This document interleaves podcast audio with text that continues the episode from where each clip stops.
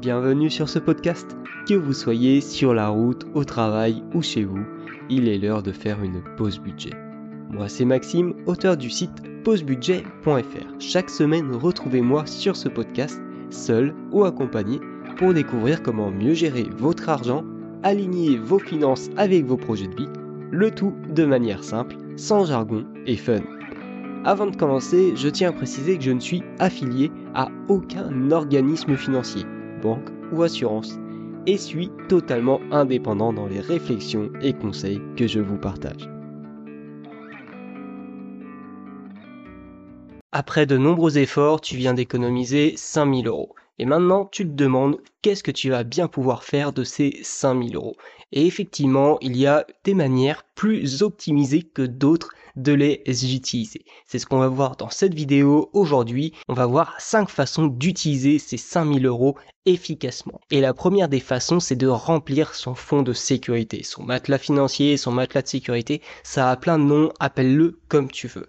Dans tous les cas, ce fonds de sécurité, c'est une épargne qui va te servir en cas d'imprévu. Si par exemple tu as un accident de voiture, tu perds ton travail ou tu as un accident personnel qui t'empêche de travailler, de faire quelque chose. Eh bien dans ce cas, plutôt que de contracter un prêt pour parer cette dépense, tu vas pouvoir utiliser ton fonds de sécurité. De cette façon, tu vas pouvoir garder ton train de vie normal et juste piocher dans cette épargne pour subvenir à ce besoin soudain.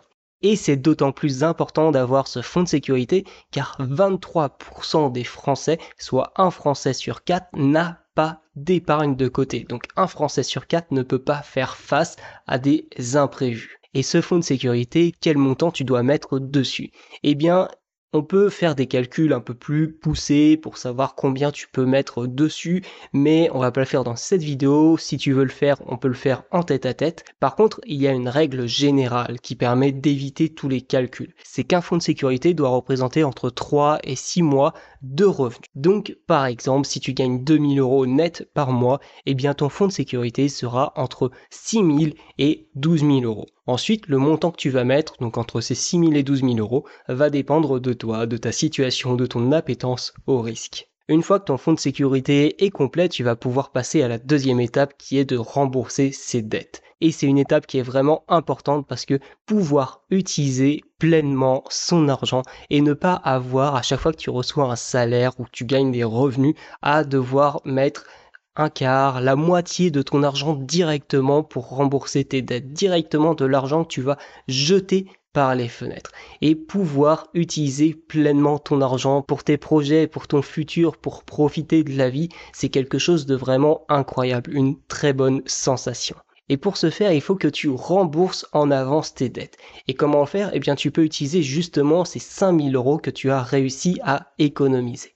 Maintenant, il faut faire attention parce qu'il y a deux types de dettes. Il y a les bonnes dettes, c'est les dettes qui vont te servir à, par exemple, acheter un appartement pour le mettre en location. Autrement dit, c'est des dettes que quelqu'un d'autre va rembourser à ta place et donc elles vont te faire gagner de l'argent. Ces dettes-là, faut pas y toucher. Pour l'instant, tu laisses ça de côté. Par contre, il y a ce qu'on appelle les mauvaises dettes. Ça, ce sont les dettes qui sont par exemple les crédits à consommation, les crédits pour ta voiture, pour du mobilier, etc. Ça, c'est les mauvaises dettes, c'est des dettes que tu rembourses et qui te font perdre de l'argent. Dans ce cas-là, il faut que tu utilises ces 5000 euros pour pouvoir rembourser ces dettes en avance. Maintenant, tu vas pouvoir passer à la troisième étape. Cette troisième étape, c'est investir. Et encore mieux, investir sur un PEA. Avant d'investir, il faut donc que tu aies un fonds de sécurité complet et que tu n'aies pas de mauvaises dettes. Autrement dit, il faut que tu aies une situation financière stable. Ensuite, tu peux investir sur ton PEA. Je vais t'expliquer juste après pourquoi je te préconise d'investir sur ce support. On va prendre donc l'exemple de la bourse. Si tu investis ces 5000 euros en bourse, avec l'effet cumulé sur le long terme, ça va te permettre d'obtenir des gains phénoménaux. Par exemple, ces 5000 euros investis à 10% par an. Eh bien, dans 30 ans, ils représenteront 87 247 euros. Et si en plus tu décides d'investir 100 euros par mois, eh bien, dans 30 ans, tes 5000 euros plus tes 100 euros par mois te représenteront 293,431 euros si tu investis cet argent à 10% par an.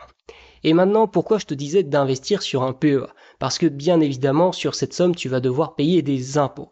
Et ces impôts vont représenter à peu près 80 000 euros si tu utilises un compte normal, un compte classique.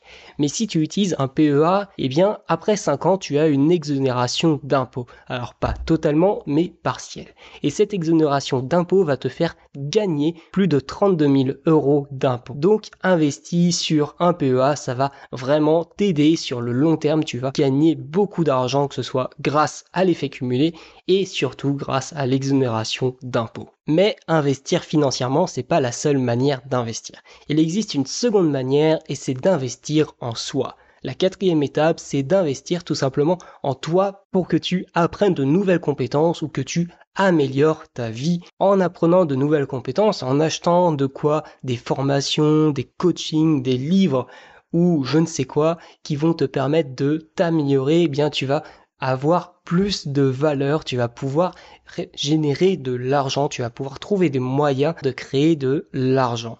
En ce faisant, tu vas créer un cercle vicieux dans lequel tu vas pouvoir donc avoir plus d'argent, donc avoir plus de possibilités, etc. Et ça va te mener à la cinquième étape. La cinquième étape, c'est tout simplement d'investir dans un side project. Donc maintenant que tu as de nouvelles compétences, ça peut être par exemple la photographie, eh bien tu vas pouvoir acheter de l'équipement pour faire de la photographie. Et ensuite, tu vas pouvoir mettre, montrer ton travail, par exemple en ligne ou dans des expositions, des galeries. Ça, ça, va être beaucoup moins visible, ça va être beaucoup moins rentable, mais tu peux toujours le faire en physique et ça va ensuite te permettre de gagner plus d'argent et de développer de nouveaux projets et au final, en fait, ça va te permettre de t'accomplir, de faire plus de choses, d'être plus. Par exemple, dans mon cas, donc j'ai sur mes side projects, donc par exemple avec l'achat d'un micro comme celui-ci ou de mon autre micro que j'ai à la maison, avec l'achat d'un trépied et d'autres équipements comme ça, avec mon PC aussi qui me sert pour travailler. Pour mes autres projets, par exemple, j'achète des matériaux qui me permettent de construire des choses et de les revendre après. Maintenant, tu sais comment utiliser au mieux tes 5000 euros en fonction de ta situation. Et pour aller plus loin et recevoir mes meilleurs conseils sur l'argent, sa gestion, son investissement, tu peux rejoindre les lettres économes. Je partage ici mes conseils inédits que je ne partage jamais sur YouTube. Tu peux aussi récupérer ton e-book avec les 10 principes essentiels de l'éducation financière. Tous les liens sont en description. Et dis-moi dans les commentaires à quelle étape tu es rendu et si tu as des questions par rapport à cette étape. Prends le contrôle de ton argent, prends le contrôle de ta vie. Allez, salut Si tu entends ce message, c'est que tu as écouté l'épisode jusqu'au bout. Alors merci. Si ce dernier t'a plu, je t'invite à laisser un commentaire et 5 étoiles sur Apple Podcast, Podcast Addict ou ta plateforme d'écoute préférée. Ça m'aide beaucoup à faire grandir le projet. De plus, ça m'aide également à avoir des intervenants exclusifs pour mes interviews. Avant de partir, n'oublie pas que tu as accès à tous mes outils gratuits dans la description et tu peux aussi découvrir mes offres sur le site pausebudget.fr. Deviens maître de ton argent.